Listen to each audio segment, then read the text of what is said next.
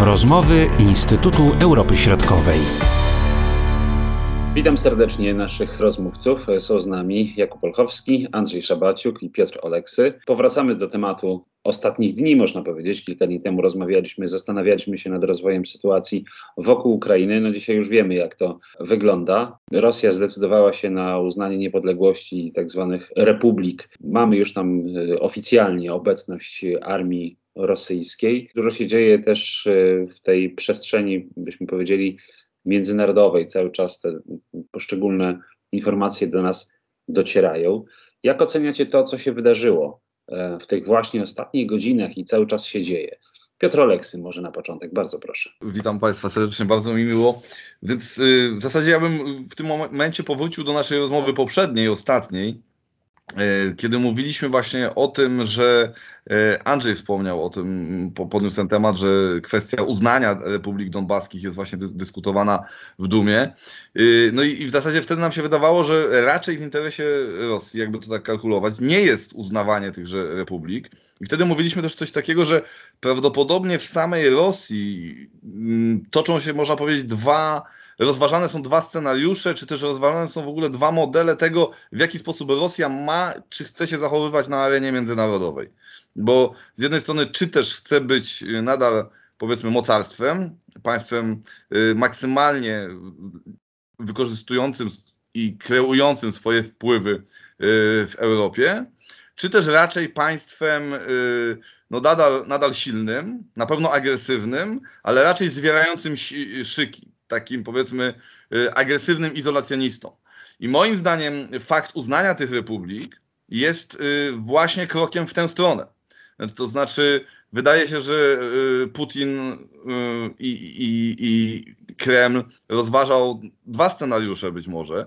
Nie udało się przymusić Zachodu do tego, by wywarł taki nacisk na prezydenta Zelenskiego i, i na Ukrainę, żeby Ukraina zgodziła się na akceptację, na wdrożenie porozumień mińskich, więc widzimy tak naprawdę scenariusz, moim zdaniem, w pewnym sensie defensywny, tak? No bo uznając y, te republiki, Rosja wytraci możliwość stworzenia sobie narzędzia długotrwałego wpływu na całą Ukrainę. Tak? W zasadzie wytacza Ukrainie wojnę, no jeszcze bardziej prawdopodobnie odpychając ją od siebie. Oceniając to, te wydarzenia w takim szerszym kontekście, tak to, tak to właśnie widzę, że, że de facto jest to działanie reaktywne, jest to pewna reakcja na negatywne procesy, jakie zachodzą w Europie Wschodniej od dłuższego czasu, negatywne dla Rosji. Mam na myśli po prostu zmniejszanie się wpływów rosyjskich na tym obszarze, a Rosja, jak mi się wydaje, obecnie jest na etapie takiego zwierania szyków, tworzenia tak. twierdzy, w której znajduje się, znajdzie się na pewno Białoruś, znajdzie się Donbas,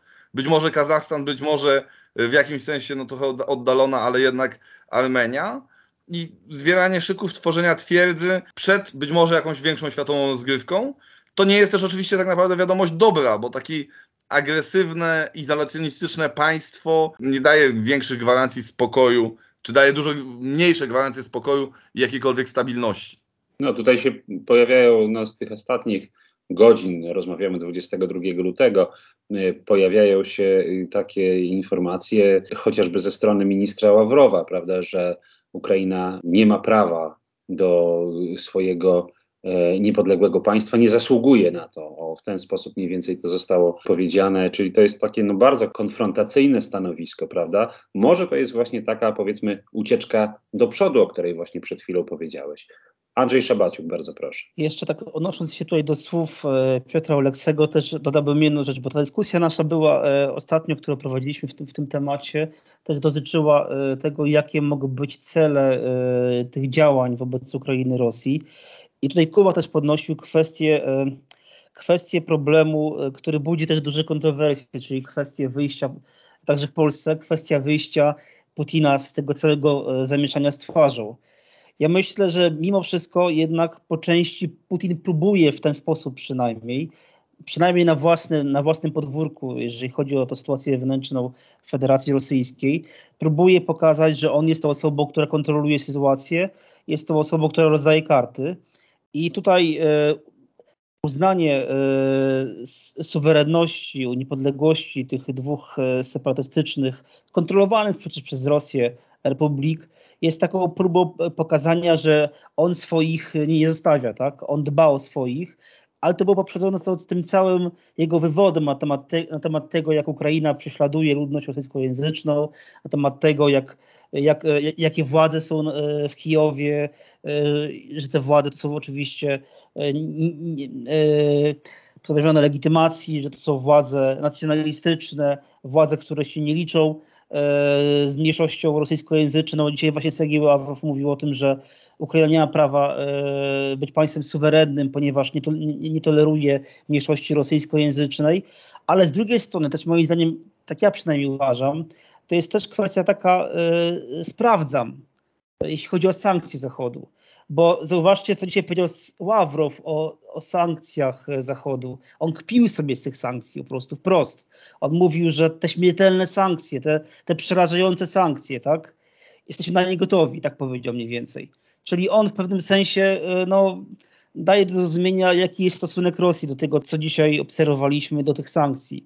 Ja mam świadomość oczywiście i rozumiem tę argumentację e, Unii Europejskiej i Stanów Zjednoczonych, że e, oni muszą mieć, Unia Europejska i Stany Zjednoczone, Wielka Brytania, muszą mieć w zanadrzu też takie mocniejsze jeszcze sankcje, licząc się z tym, że sytuacja może eskalować. Tak nie można od razu tych naj, największych dział wytaczać. Część Rosjan, mówię to oczywiście o tych elitach rosyjskich, odebrała to jako, no, nie chcę mówić, że zachętę do dalszej agresji, ale jednak e, no, z, z takim, można powiedzieć, powątpiewaniem e, do tego się odnoszą, ponieważ w, w mediach rosyjskich od dawna już pojawiły się, pojawiały się takie informacje, że te sankcje to jest jeden wielki blef, że nie ma żadnych sankcji, a jak one są, to są tak naprawdę z punktu widzenia Rosji jak, jakoś szczególnie no, groźne nie są, więc, więc to jest temat myślę, że y, też bardzo ważny i też niepokojący, bo to może zachęcić Władimira Putina do dalszych działań, a jak obserwujemy to, co się dzieje teraz na Donbasie, to aż się nasuwa analogia do tego, co było w 2008 roku w y, Osetii Południowej, gdzie siły pokojowe rzekomo ostrzelane przez Gruzję i tak naprawdę do dzisiaj nie wiemy, kto pierwszy otworzył ogień, czy, czy Gruzini, czy te siły pokojowe do, do wojsk gruzińskich, bo są dwie wersje i obie strony cały czas y, przekonują, że ich wersja jest prawdziwa. Nawet powstały filmy fabularne na temat e, tych wersji. E, gry komputerowe powstały nawet na temat tych wersji odmiennych, więc obawiam się, że taka sytuacja może też mieć miejsce tutaj, jeżeli chodzi o Donbas. Wejście Rosji jest tylko i wyłącznie po to, aby oskarżyć potem Ukrainę, że Ukraina zaatakowała siły pokojowe rosyjskie. To może być nawet mistyfikacją całkowicie sfabrykowaną, ale takim pretekstem do, do powiedzmy odpowiedzi rosyjskiej. No całkiem niedawno prezydent Biden powiedział, że cały czas jest możliwość tych negocjacji, prawda, tych e, e, rozmów dyplomatycznych, prawda, do tego się odwoływał. To jest możliwe w takim krótszym czasie, czy Rosja Władimira Putina no, musi osiągnąć jakieś cele, o których także mówiliśmy ostatnim razem. Kuba Olchos. Rosja, tak jak tu koledzy zresztą zauważyli, Rosja wykonała pewien ruch szachowy, mówiąc, mówiąc Zachodowi, no, no teraz wasza kolej skoro, skoro jesteście tacy, e, tacy silni, grozicie nam e, e, tymi sankcjami wspomnianymi, no to, to pokażcie te wasze sankcje, my się ich nie boimy. Oczywiście to było zagranie też w dużej mierze adresowane do audytorium wewnętrznego, czyli do Rosjan, po to, po to żeby rzecz jasna pokazać po raz kolejny, że, że prezydent Putin i że władze rosyjskie i Rosja sama jako taka jest potężna i nikogo się nie boi i tym samym no, no poniekąd e, e, uzyskać legitymację dla, dla działań wobec, wobec Ukrainy, bo, e, bo przecież generalnie Rosjanie nie są jakoś specjalnie entuzjastycznie nastawieni do, do, do koncepcji prowadzenia wojny z Ukrainą. To, to, to nie jest rok 2014 i to nie jest kwestia Krymu. Wtedy rzeczywiście Rosjanie przyjęli z entuzjazmem to przyłączenie, czy odbicie Krymu i przyłączenie go do macierzy. Natomiast w tej chwili sytuacja i te nastroje społeczne w Rosji są, są zupełnie inne, jeśli chodzi o potencjalną wojnę z, z Ukrainą. Ale co, co, co, też, co też tutaj już, już padło, mm, no nie jest wykluczone, że mm, w sensie strategicznym to to jednak może być, może być porażka Rosji, bo, bo, bo okej, okay, w sensie taktycznym to, to, to, to jest przemyślane i to, to pewne korzyści oczywiście e, przynosi i pewnie przyniesie. Taką korzyścią rzecz jasna będzie dalsza destabilizacja Ukrainy i, i pogarszanie, i konsekwencje gospodarcze, polityczne dla, dla Ukrainy tej, tej sytuacji. Ale tak na dobrą sprawę, w sensie w wymiarze strategicznym, to wcale tak różowo dla Rosji nie wygląda. I kiedy słuchaliśmy 21 lutego, kiedy, kiedy prezydent Putin wygłosił tę swoją dość dramatyczną tyradę na temat Ukrainy i tego, jak, jak bardzo ta Ukraina nie powinna istnieć i w ogóle nie ma, nie ma racji bytu, to było dość, w gruncie rzeczy dość, dość nerwowe. To był jakiś wyraz chyba jego frustracji, a biorąc pod uwagę, że że od dłuższego czasu ciągle powtarza te same argumenty i te same tyrady, to wręcz, wręcz to był wyraz jakiejś jego paranoi, a co najmniej fiksacji na, na, na punkcie Ukrainy. Bo takie można odnieść wrażenie, że Władimir Putin nie może przeżyć, nie może, nie może się pogodzić z tym, że przez tyle lat nie udało mu się, znaczy nie tylko, że nie udało mu się Ukrainy podporządkować, co, co jest jego idea fix od dawna, ale wręcz wzmocnił Ukrainę. Bo to, bo to, działania, bo to działania Rosji y, doprowadziły do konsolidacji Ukrainy jako narodu politycznego, do konsolidacji państwowej Ukrainy, wreszcie do konsolidacji tożsamości narodowej Ukrainy. E, to dzięki, w dużej mierze dzięki działaniom Rosji. To dzięki działaniom Rosji, zupełnie znienacka i w sposób niespodziewany także dla samej Rosji, e, Zachód się, no mniej lub bardziej, ale się zjednoczył. To dzięki Rosji NATO y, po, po tym takiej, dość takim długim okresie próżni, miotania się i poszukiwania własnej tożsamości, NATO odnalazło znowu swój cel. Znowu mamy y, wroga, znowu mamy wyzwanie, któremu musimy, musimy stawiać czoło. E, I to jest właśnie w, w głównej mierze Rosja. Ba, prezydent Putin i jego działania w końcu zirytowały nawet Niemców, co, co wydawało się już y, bardzo długo wydawało się mało, mało prawdopodobne. No więc, czy Rosja wytrzyma sankcje? Bardzo wiele głosów jest takich, że znaczy zgodnych z tą, z, tą, z tą rosyjską narracją, że my się sankcji nie boimy, tyle lat nas obkładaliście sankcjami, nic to nie dało, więc my się ich nie boimy. I takie głosy zresztą u nas też, to jest, też takich głosów jest wiele. E, jak długo? Jak długo Rosja tych sankcji nie wytrzyma? I, I to po pierwsze, a po drugie, chyba ważniejsze, to zależy od tego, jakie to będą sankcje.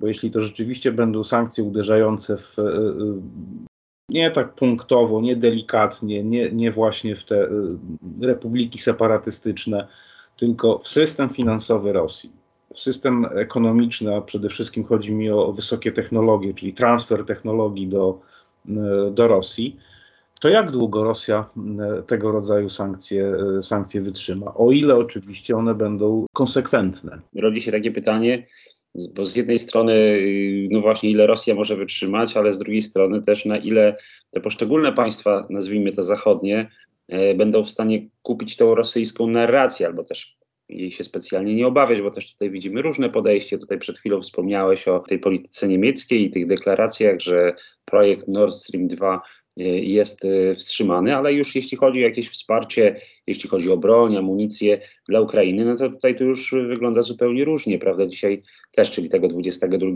mieliśmy informację z, z Belgii na przykład, że też żadna amunicja, broń nie będzie na Ukrainę dostarczana, prawda? Niemcy też konsekwentnie się tego trzymają. No inaczej to wygląda oczywiście z polskiego e, punktu widzenia. Czyli to taka gra jest trochę tak w cykora. Też powracamy do tej do tego sformułowania, o którym mówiliśmy jeszcze wcześniej, parę tygodni temu, może dwa tygodnie temu. Kto pierwszy y, tutaj y, stchórzy, wykona jakiś manewr, ustąpi z pewnych E, pól. Jak to będzie wyglądało, Piotr Oleksy? Obecnie możemy zacząć, y, zacząć odnosić wrażenie, że Niemcy wracają na jakieś racjonalne czy też przewidywalne tory, jeśli chodzi o tą politykę względem Rosji oraz względem Ukrainy, bo, bo takie wrażenie, że Niemcy, no, nowa koalicja, może nowy kanclerz, może przede wszystkim SPD jako ta siła polityczna w tym względzie się mocno pogubiły, no to nam towarzyszyło przez, przez, e, przez ostatnie tygodnie. Y, tutaj oczywiście y, teraz Niemcy proponują taką narrację, że no, każdy w tym systemie bezpieczeństwa, w ramach tego kolektywnego Zachodu, każdy ma swoją rolę do odegrania. Tak? No I nie każde państwo musi tę, mm, a, a, tę broń do Ukrainy dostarczać. Jedne mogą dostarczać broń, a inne wspierać Ukrainę na przykład y, gospodarczo, poprzez inwestycje, poprzez transfer innych te technologii, jednocześnie być może zachowując możliwości jakiegokolwiek kontaktu z tą drugą stroną, z tą, z tą stroną rosyjską. Trochę na zasadzie gry dobrego i złego y, po, policjanta w tym, w tym kolektywnym zachodzie, tak? gdzie mamy tych złych policjantów, powiedzmy, tak? jak Stany Zjednoczone, Wielką Brytanię, takich mniejszych jak Polska, y, czy też takich, powiedzmy w tym wypadku dobrych, jak i tutaj na tej pozycji by się chciały, chciały lokować Niemcy. No tutaj pytań tak naprawdę i zagadek o ten, ten, ten zachód jest y, wiele, ponieważ mamy wybory, prawda? Mamy wybory w, we Francji całkiem y, niedługo. No i tutaj Emmanuel, no można powiedzieć, że z naszej perspektywy możemy powiedzieć, że cała klasa polityczna francuska jest dosyć prorosyjska, jeśli to porównamy do standardów polskich, y, czy, czy też litewskich, czy na przykład rumuńskich. Z drugiej strony, y, no, biorąc to pod uwagę, jeśli porównamy to, co mówi Emmanuel Macron, a jego kontrkandydaci, pani Le Pen czy pan Zemmour, no to, to, to nam pozostaje trzymać tak naprawdę kciuki, y, żeby to była ta, w cudzysłowie tu mówię, prorosyjskość a la Macron, a nie a la Le Pen czy, czy nie daj Boże, y, nie daj Boże Zemmour. Więc tak naprawdę pytań o postawę Zachodu wobec tego kryzysu jest, jest wiele, ale zgadzam się z tym, co mówił, mówił Kuba, że w tym momencie wydaje się, że no, prezydent Putin tchnął nowego ducha, nowe życie i nowy sens jakby istnienia w NATO, prawda? Tak? Więc to jest też na pewno jakiś jego sukces. No i też pewnie to powoduje podwyższone tętno i tą nerwowość, o której mówił y, Kuba. Andrzej, bardzo proszę. Jeśli chodzi o sankcje, jeszcze też odniosę się do tego, co powiedział Kuba. Ja też mam świadomość tego, że te sankcje długo w takim okresie dłuższym, one będą miały negatywny wpływ na gospodarkę rosyjską, ale w tej mojej powiedzi bardziej chodziło mi o to, że Rosjanie oczekiwali e, o wiele bardziej radykalnych sankcji, e, bo też Amerykanie i, i, i Unia Europejska ostrzegała e, Rosję właśnie takimi sankcjami dość radykalnymi. Wiemy, że te sankcje, wiemy, że te sankcje obecnie one są takie dość póki co e, zachowawcze, one nie są aż tak daleko idące. Głównie to sankcje personalne wymierzone e, w te osoby, które głosowały za, e, w Dumie Państwowej za tym projektem oraz osoby związane z republikami. Dosłownie przed chwilą, Andrzej, już jak zaczynaliśmy praktycznie rozmowę, to prezydent Joe Biden ogłosił wprowadzenie sankcji bankowych na dwa rosyjskie banki. Y, i, i zapowiedział jakby, można powiedzieć, taką mapę drogową wprowadzenia dalszych sankcji, gdzie no wygląda to już dużo poważniej powiedzmy niż jeszcze godzinę tak, temu. Tak, tak, ja o tym też chciałem powiedzieć, bo o tym już widzieliśmy wcześniej, e, o tych, te sankcje już się pojawiły, te informacje po południu, o tych sankcjach amerykańskich wymierzonych e, w banki rosyjskie i też między innymi zakaz obrotu papierami dłużnymi rosyjskimi, co już jest pewnym problemem z punktu widzenia Federacji Rosyjskiej, chociaż mamy świadomość, że Rosja ma jedne z największych na świecie zapasów złota obecnie, tak?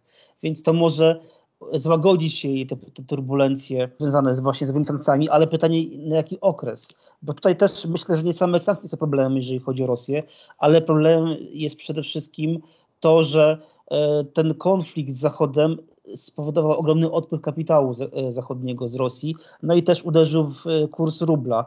Mamy, no i akcji rosyjskich firm. Obserwujemy jednak poważny kryzys, jeżeli chodzi o rynki finansowe rosyjskie, ale ja bym chciał odnieść jeszcze do czegoś innego, bo mamy tutaj inny problem, jeżeli chodzi o decyzję Putina. On przekreślając format normandzki, tak naprawdę nie zapowiadał niczego nowego, innego na, na, na miejsce tego formatu. I pytanie jest takie, jak będą wyglądały dalsze rozmowy e, w tym, w tym formacie, w tej, w, tej, w tej przestrzeni dyplomatycznej. E, czy Putin będzie starał się stworzyć nowy format, który będzie e, służył pogłębianiu zależności Ukrainy od Federacji Rosyjskiej, czy na razie w ogóle wycofuje się z tej ścieżki dyplomatycznej i próbuje zmusić Zachód do tego, aby te rozmowy były prowadzone z poszczególnymi tylko w jego opinii najbardziej prorosyjskimi politykami czy państwami. A to jest dla mnie najciekawszy e, problem, najciekawsze zagadnienie, jak dalej e, w tej sferze dyplomatycznej te rozmowy będą wyglądały. Bo na razie powiem szczerze, e, no, takiej formuły, którą by zaakceptowała Rosja, nie widzę. I tutaj może koledzy mogą coś w tej, w tej kwestii dodać, ale no to jest chyba największy problem, bo jeżeli będziemy mieli tylko tą ścieżkę eskalacyjną, nie ma możliwości szukania jakiegoś formatu do dalszych rozmów, do, do szukania kompromisów, porozumień, chociaż wiemy, że żądania rosyjskie są tak wygórowane, że ciężko mówić o jakimkolwiek kompromisie, e, no to, to jest scenariusz bardzo pesymistyczny. Jeszcze z tych informacji, które się pojawiły no, w, w ostatnich godzinach, no to też żądania demilitaryzacji Ukrainy na przykład, prawda? Czyli to jedno z kolejnych takich żądań branych powiedzmy w cudzysłowie z sufitu. Podsumowanie Kuba Olchowski. No właśnie też mam wrażenie, że e, że, że pewne, pewne ruchy, pewne, pewne żądania ze strony Rosji, one, one coraz bardziej są z sufitu. E, I być może to właśnie świadczy o tej rosnącej nerwowości, bo e, w, ciągu ostatnich kilku dni można było zaobserwować e, w działaniach rosyjskiej dyplomacji i, w ogóle instytucji rosyjskich, władzy rosyjskiej rzeczy zupełnie nie do pomyślenia jeszcze niedawno, czyli właśnie takie bardzo zachowania zdradzające pewną, pewną nerwowość a czego też e, poza tym e, wystąpieniem e, prezydenta Putina dowodem była wypowiedź Dmitrija Miedwiediewa, na którą przypuszczam on by sobie jeszcze niedawno nigdy nie pozwolił, dlatego że no, chyba go trochę poniosło i, i, i, no, i, i poszła ta wypowiedź w świat, że sankcje, sankcje, dobrze, no to teraz zobaczycie, co, co, co to znaczy mieć e, gaz za 2000 e, euro za metr sześcienny. To już jest, to jest zupełnie niepodobne do, do, do, do pewnych do pewnej kon, konwencji rozmów prowadzonych przez Rosję na poziomie dyplomatycznym. Takie rzeczy się nigdy nie zdarzały. Zawsze Siergiej Ławrow i pozostali mówili o zachodnich partnerach. Natomiast nagle się ta retoryka zmieniła bardzo gwałtownie nie wiem, czy w sposób zamierzony, czy to, czy to po prostu nie jest efekt no, no pewnej, pewnej frustracji i pewnej, i pewnej nerwowości.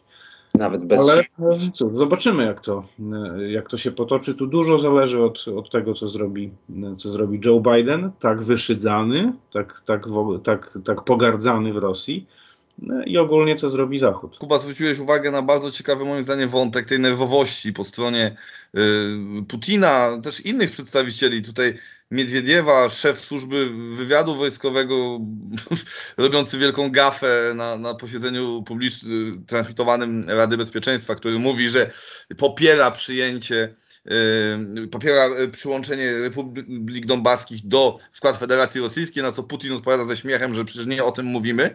Yy, mnie ta nerwowość, szczególnie po stronie Putina, bardzo mocno zastanawia. I zwraca uwagę na jedną rzecz, że my w ogóle nie, nie, nie, w niewielkim stopniu analizujemy, bo w niewielkim stopniu jesteśmy w stanie teraz zanalizować sytuację wewnętrzną w Rosji, znaczy w elicie władzy rosyjskiej. Tak? I y, oczywiście możemy mówić coś o nastrojach społecznych, o podejściu powiedzmy i tym, jak Putin stara się te nastroje rozgrywać, ale należałoby się chyba poważnie zastanowić, czy ta nerwowość, te gwałtowne ruchy nie mają swoich przyczyn no, w jakimś tutaj kryzysie wewnętrznym, ale tak naprawdę w tym momencie stawiam pytanie po prostu takie otwarte i też nie spodziewam się, że ktoś z nas, y, czy jesteśmy w stanie na nie teraz y, jasno odpowiedzieć. Moglibyśmy tylko powiedzieć, czy jest na sali lekarz. To wtedy może lekarz mógłby nam coś więcej odpowiedzieć, prawda? Może psycholog, może psychiatra, może jeszcze specjalista z innych dziedzin, ale my tutaj w tym składzie nie jesteśmy w stanie. Aczkolwiek widzimy bardzo dużo rzeczywiście tej nerwowości jest y, sporo i też tych sformułowań, które no raczej nie przystoją Y, do języka dyplomacji, tylko no, do jakichś zupełnie innych środowisk. A niestety z tym mamy do czynienia. Andrzej Szabaciu. Jeszcze dodam jedno słowo w, kon e, w kontekście tej nerwowości. Ja myślę, że warto podkreślić, że Ukraina, akurat e, prezydent Wołodymyr Zełenski, co krytykują niektórzy jego przeciwnicy, zachował się w sposób moim zdaniem bardzo, e, bardzo taki racjonalny i w tym kontekście, w tym kontekście trudnej sytuacji gospodarczej Ukrainy i też prowokacji rosyjskich, on nie dał Rosji pretekstu do, e, do agresji, do ataku. Także te prowokacje, które obserwujemy na Donbasie, e, jeżeli chodzi o Ukrainę, tutaj Ukraina zachowała się wzorowo. Ja myślę, że to też utrudni, utrudnia działania Federacji Rosyjskiej, jeżeli chodzi o, e, o rozwijanie, o eskalowanie tego konfliktu. E, I to jest ważne i też takie można powiedzieć budujące, bo e, dzięki takiej postawie jest nadzieja, że może uda się uniknąć takiej pełnoskalowej wojny rosyjsko-ukraińskiej. Panowie, bardzo dziękuję za dzisiejsze spotkanie, za to podsumowanie tego, z czym mamy do czynienia w ostatnich godzinach. No i oczywiście obserwujemy, co się dzieje wokół Ukrainy i jakie decyzje polityczne tutaj zapadają. O tym będziemy mówili. Piotr Oleksy, Jakub Olchowski, Andrzej Szabaciuk. Dziękuję panom. Do usłyszenia, do zobaczenia. Dziękujemy. Dziękujemy serdecznie. Były to rozmowy Instytutu Europy Środkowej.